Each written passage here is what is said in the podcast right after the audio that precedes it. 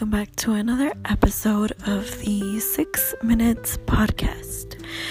Lately, I've been getting into something called Santeria. So, today I thought I would do an episode on what it is, why it's called what it is, and honestly, without further ado, I'm just gonna get right into it because I know you guys are super tired of me talking all the time. Um, so, just to start with Santeria, it has its roots in the Yoruba people of West Africa. Um, the slave trade brought many Africans to Cuba, Brazil, Haiti, southern USA, Puerto Rico, Trinidad, and other Caribbean uh, basin nations. So, in Cuba, the slaves of the Yoruba origin were called Lukumi um, maybe this was due to the mistaken belief that they all belonged to the Ulkumi tribe, or because the slaves addressed each other as um, Olugu, Olugumi, uh, meaning my friend, in the Yoruba uh, religion. And, um, sorry, Yoruba culture. Um, but most Africans were forced to convert to Catholicism or some sort of it upon arrival in the New World, so many continued to practice their native religions at the same time. And a common misconception is that Afro Cubans blended the two religions into a single one. But actually, a more accurate um, way to think about it is that the um, they synchronized, you know, um, the two systems and they continued to use them parallel with one another. Um, so that's in the in their minds like both coexist together.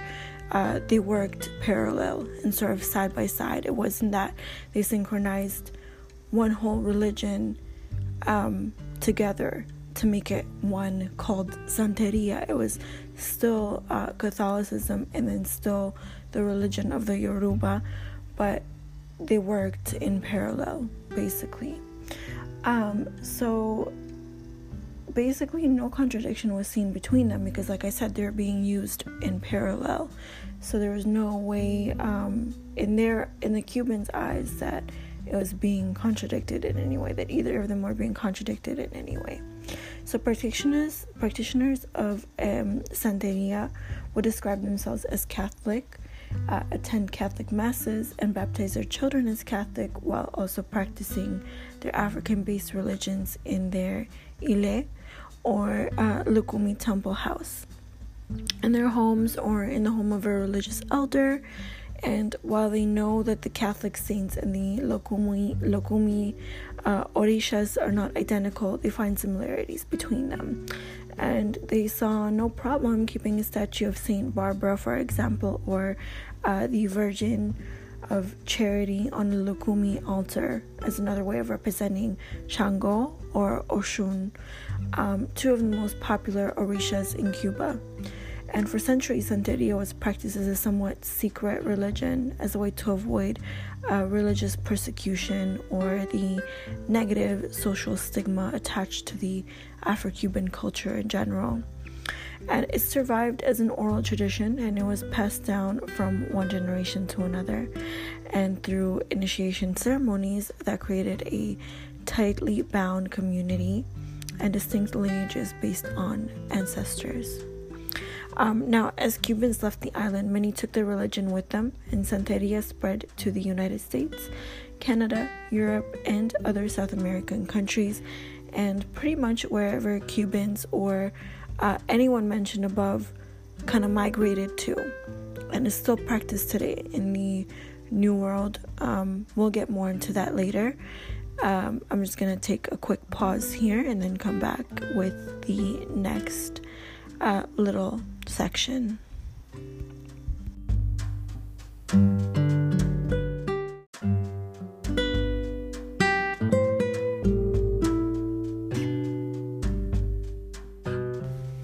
Sorry, my voice, uh, my throat is getting raspy. I don't even know why. Like, I guess like this when the weather changes. But um, I'm done with my break, so I'm back, and uh, we're gonna get into why specifically it's called Santeria. Now, most practitioners of Santeria prefer the name Regla de Ocha or the Lukumi religion. Although it's practiced today by people all over the world, Regla de Ocha is uh, generally defined as an Afro Cuban religion that originated in what is today Nigeria, Benin, and uh, that's in West Africa as well. So it's it's predominant in a lot of West African religions, uh, you know, mostly Nigeria and uh, countries like Benin. The word Santeria specifically comes from Spanish and loosely translates as devotion to the saints or santos, and people who practice it are also called santeros. Um, many practitioners of the Regla Lukumi refer to the Orishas or the deities of the religion as saints or santos and therefore they call themselves santeros or santeras for females. Now, this tendency to combine terminology and concepts from Catholicism and West African religions is sometimes called religious syncretism. But remember, we said that Afro Cubans specifically do not see it as synchronizing two religions to make one, they see it as two separate religions that they perform in parallel and they don't contradict one another. Because both of them have differences still catholicism you know we believe in a specific god whereas santeria we believe in specific saints. Okay so there's still the differences but it is somewhat rooted in catholicism as well. However, keep in mind that they do not contradict one another because the two religions are still uh, rather different from one another. So they are performed in parallel to one another and they coexist.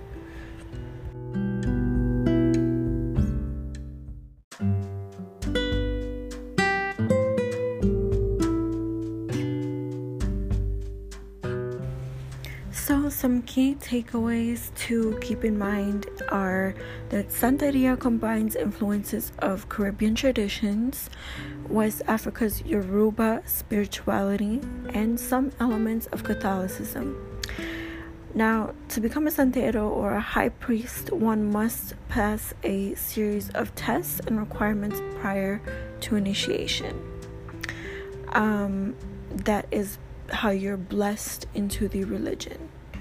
And in a landmark in 1993 uh, case, the Church of the Lukumi Babalu Aye successfully sued the city of Hialeah, Florida, for the right to practice animal sacrifice with a religious context. And the Supreme Court determined that it was a protected activity. So, that's some interesting facts for you guys to know. Um, I'm gonna try to stop pausing this so often, but my throat is killing me. Getting back quickly into the origins of Santeria, it's in fact not one set of beliefs, but it is a uh, religion that blends several aspects from Catholicism and other different faiths and cultures, despite the fact that some of these beliefs might be uh, contradictory to one another. Santeria combines influences of Caribbean tradition, as we said before, uh, West Africa's Yoruba spirituality, and some elements of Catholicism, but not all. And the key here is that Santeria is the um, religious practice of, you know, praying to saints or having your spiritual guides, or so, so to speak but Catholicism is more rooted as we believe in Jesus Christ and He's the only uh, God type of thing. But Santeria has several uh, orishas or santos that can behave as protectors for certain people. And I say for certain people because everybody has their own um, assigned orisha. And some everybody does it differently, but I've heard experiences where some people will start seeing the signs of the orisha they belong to. For example, uh, one of the ladies from my favorite podcast, Brujas of NYC, actually mentioned that when she became more interested in Santeria when she be, when she started you know studying Santeria more and paying more attention to her spirituality um, she noticed that people around her actually were wearing red and black. And then she had a bracelet an evil eye bracelet that she wore and she suddenly and she didn't notice before but like her bracelet was also red and black but the biggest um i think eye-opening experience for her was being invited to an event by one of her puerto rican friends um and she didn't know what the event was about. She just said uh, she just knew it was some sort of Santeria event where they were celebrating one of the Orishas, and she didn't know who it was for. I don't think her friend really knew who it was for either specifically, but she invited her anyway. She gets there, she sees women wearing all white, you know, they're performing a ritual because it's what they do in these celebrations. And she notices that the um, celebration is for one of the orishas called Elegua. And Elegua turns out to be her spirit guide. So it's very cool to see how she was able to connect to her saint in that way. But others are actually, when they're blessed into the religion, their saint is assigned to them. They don't really have a choice about who to pick. But for her, I remember her saying on her podcast that she's like, you know, um, I'm not gonna let anybody tell me who to believe or dictate, you know, like what I believe or how I see things, you know. Um, so she kind of found her own deity, per se, um, for a lack of better words, even, which I think is very cool. I think that uh, this is a very special experience to go through, especially when you're just discovering yourself and coming to terms with your newfound spirituality and things like that. It's very cool to be able to kind of dictate your own reality, you know what I mean?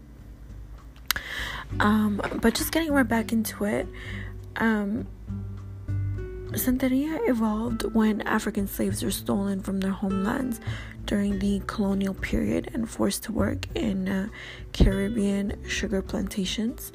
And Santeria is a fairly complex system because it basically blends the Yoruba Orishas to or divine beings with Catholic saints.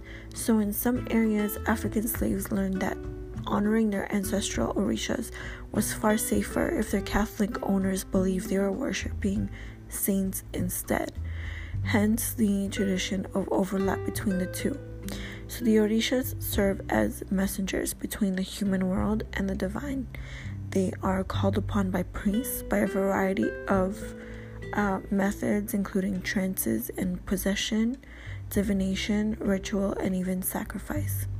And to some extent, Santeria includes magical practice, although um, this magical system is mostly based upon interaction with and understanding of the Orishas. Um, so, as far as Santeria today, there are many uh, Americans who actually practice uh, Santeria. A Santero or high priest traditionally presides over rituals and ceremonies. Um, and to become a Santero, you actually have to pass a series of tests and requirements prior to the initiation. Uh, and our training includes divinatory work, herbalism, and counseling, and it is up to the Orishas to determine whether a candidate for priesthood has passed a test or failed.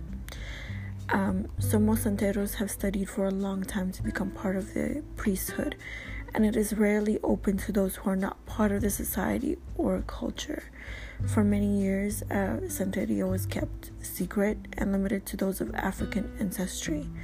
And, you know, according to the Church of Santeria, they say over time, African people and European people began to have children of mixed ancestries, and as such, the doors to Lukumi slowly and reluctantly for a lot of people opened to also non African participants.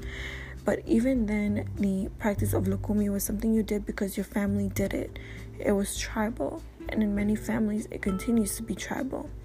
At its core, uh, Santeria Lukumi is not an individual practice. It is uh, not a personal path and is something you inherit and pass on to others as elements of a culture that survived the uh, tragedy of slavery in Cuba. You learned that you learned Santeria because it was what your people did. Uh, you practice Santeria with others in the community because it serves the greater whole. So it's not something that you just go and do yourself. It's not something that I personally would be able to just go and do. Um, you know, like it's usually people in the community who practice it um, because they say if you're a newcomer or if you're an outsider, not if you're a newcomer, because if you're a newcomer and you're part of the culture, at least you understand it because you've seen your family probably practice it at some point in your life. But if you're a stranger to the entire culture and religion, then for you it might be dangerous because you could play with things that you're not meant to play with you know? Um, and there's a dark side to everything. Unfortunately there's a dark side to everything. So some things are better uh, left as unknown as an as interesting as it may be even to somebody like myself. I don't think i could just go into it because i don't think for me it'll be safe to do so not knowing um, not knowing what I could get myself into. No matter how safe it could possibly be, there's always an opportunity where if you don't know what you're doing, you could possibly summon something very dark, very evil. So, to avoid that, I think is just it seems like at least that it's best for people in the community who know what they're doing to practice it. Um, and also it comes with great responsibility because, like we said, you also have the opportunity to learn how to practice magic, or not learn how to practice magic. Some people can have a magical ability or a psychic ability, but that takes a lot of responsibility to be able to handle. So, not anyone can do it. So, it's one of those things where you really should be part of the culture and you really should have an understanding of it in order to practice it. Um, I know some actors and actresses do it, like some white Americans do it or whatever. I just don't think that you should be practice you should be watering down any religion you don't understand just because it looks cool from the surface. You know, I think with a lot of power and spirituality also comes a lot of responsibility as well. Um, and to practice Santeria, you definitely have to be a very knowing and responsible individual. So I think that it's best left to those who actually understand the culture. Um, so, getting into the Orishas, there are a number of different Orishas, and most of them correspond to a Catholic saint. So some of the most popular orishas include, and I've already mentioned, Elegua, but Elegua is one of them, and he is similar to the Roman Catholic Saint Anthony. And Elegua is Lord of the Crossroads. He serves as the liaison between man and the divine and has a very great power. He's also a trickster. He likes to play tricks. And his colors are red and black. So if you start seeing red and black around you, um, and you're getting into Santeria, you know, you, you, you practice it throughout, you know, your your entire life, or you've seen family practice it, or you've you've been exposed to it, and you see red and black. More than likely, your saint that you're associated to is Elegua. So uh, the next one is actually Yemaya. She's one of the other uh, most popular saints. So she's a spirit of motherhood and she's often associated with the Virgin Mary. She's also affiliated with the moon magic and witchcraft. And Yemaya is also associated with like water. She's the goddess of water. And Yemaya is a very beautiful individual. She she demonstrates motherhood so obviously she's probably she's gonna be curvaceous and she's gonna look fertile and she um she how do I say this? For my lack of better words, she has a she has she has to have a um like powers in fertility you know what i mean? Because she's where she represents motherhood. She's a spirit of motherhood. So she's associated sometimes too with aphrodite. Um so is oshun. But yemaya is more like uh the virgin mary um she's the she's the mother i think of the goddesses. Um, she's beautiful and she represents um, the moon and magic and witchcraft and yeah Yemaya you have to look into her more because she's one of the I think largest figures in the Santeria religion um Baba and then there's Babalu Aye he is known as the father of the world and is associated with sickness, epidemics, and plagues. He corresponds to the Catholic saint Lazarus, and he's connected to healing magic. And Babalu Aye is sometimes called upon as a patron of those suffering from smallpox, HIV and AIDS, leprosy, and other infectious diseases. Then we have Shango. Shango is an Orisha who represents powerful masculine energy and sexuality. And he is a being associated with magic and may be invoked to remove curses or hexes. And he ties strongly to Saint Barbara in Catholicism. Shango and Oshun are, have kind of the same energy.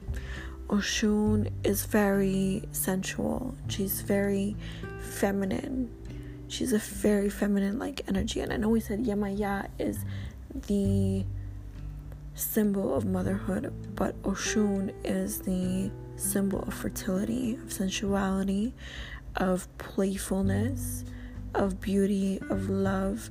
And she's known for, you know, um, being very flirtatious and being very playful. And she's not a serious Orisha, so if you need to talk to her about something that's serious, she's not the one you want to be talking to. She's very playful. She will take you seriously, but she'll take you seriously if she really falls in love with you and if you break her heart. Um, otherwise, she's very playful. She's very fun. She loves like gold, honey, um, and nature in general. She's always associated with nature and the color yellow as well. Um, and Oshun, I would say, is more closely related to Aphrodite. And then we have Oya. Oya is a warrior and the guardian of the dead. She is associated with the Saint Teresa and it is um, estimated that about a million or so Americans currently practice Santeria, but sometimes it's hard to determine whether uh, this count is accurate or not because there's a lot of social stigma commonly associated with Santeria by followers of mainstream religions, and it's possible that many adherents of Santeria keep their beliefs and practices secret from their neighbors.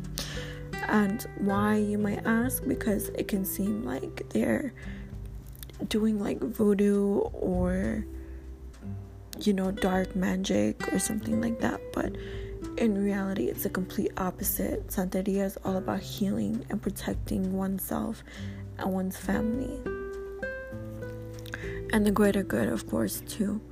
But um, a number of adherent, adherents of Santeria have made the news lately because the religion does incorporate animal sacrifice. Uh, usually it's chickens, but sometimes other animals such as goats. In a 1993 case, as we already mentioned above, the Church of Lukumi Babalu Aye successfully sued the city of Hialeah, Florida. The end result was that the practice of animal sacrifice with a religious context was ruled by the Supreme Court to be a protected activity. And then in 2009, a federal court ruled that a Texas Santero, Jose Merced, could not be uh, prevented by the city of Euless from sacrificing goats in his home, Merced filed a lawsuit with city officials, um, said that he could no longer perform animal sacrifices as part of his religious practice, and the city claimed animal sacrifices jeopardized public health and violated its slaughterhouse and animal cruelty ordinances. And Merced has claimed that he had been sacrificing animals for over a decade without any problems, and he was willing to quadruple uh, bag the remains and find a safe method of disposal as well. And then in August 2009, the 5th U.S. Circuit Court of Appeals in New Orleans said the Euless Ordinance placed a substantial burden on Merced's free exercise of religion without advancing a compelling governmental interest. And Merced was pleased with the ruling, and he said, Now Santeros can practice religion at home without being afraid of being fined, arrested, or taken to court. So that is part of Santeria and what it contains and what it is specifically, and some of the orishas that exist within it. But um, if you guys want to know more, I will be doing a part two. It's just that I can't really do the rest today because my voice is as you can tell, very raspy, and uh, it's time for me for it's time for me to get to bed as well, um, because I I I'm starting to lose track of what I'm even saying. I can't even speak properly and gather my thoughts properly for you. So I want to make sure that I give you quality content as well. But it's something that I've been more interested in studying lately. Um, it's very interesting to actually look into and it's kind of like I don't know like I feel even though I'm not part of the culture or religion I just I get goosebumps when like I hear the music from specific orishas like the rhythms playing you know what I mean it's very enlightening um I guess journey to look into such a religion it's different and it's it's extremely interesting. It's just that I know for myself I would definitely not be able to practice because I don't have the knowledge and the training that it would take for me to even be a part of this beautiful religion and culture. But um, I can live vicariously through some of my friends and um, some of my favorite brujas who practice it um, and through listening to their podcasts and what they have to say about it. And it's a learning process for me too. It's cool. I just, I don't know, I like learning new things. And this is one of those things that I'm delving deeper into because it's so interesting and there's so much history behind it as well. And as you guys know, I do love my history. Um, but yeah, if you like what you heard, um, you know, send me a message. Let me know what your feedback is. Uh, let me know if you've ever heard of Santeria. Let me know if you practice Santeria. Let me know your experiences with it. I really would love to hear them because this is a learning opportunity for me as well. But um, I hope you guys have a wonderful rest of your night. Get lots of rest, and uh, I will catch you in the next episode of the Six Minutes Podcast. Bye.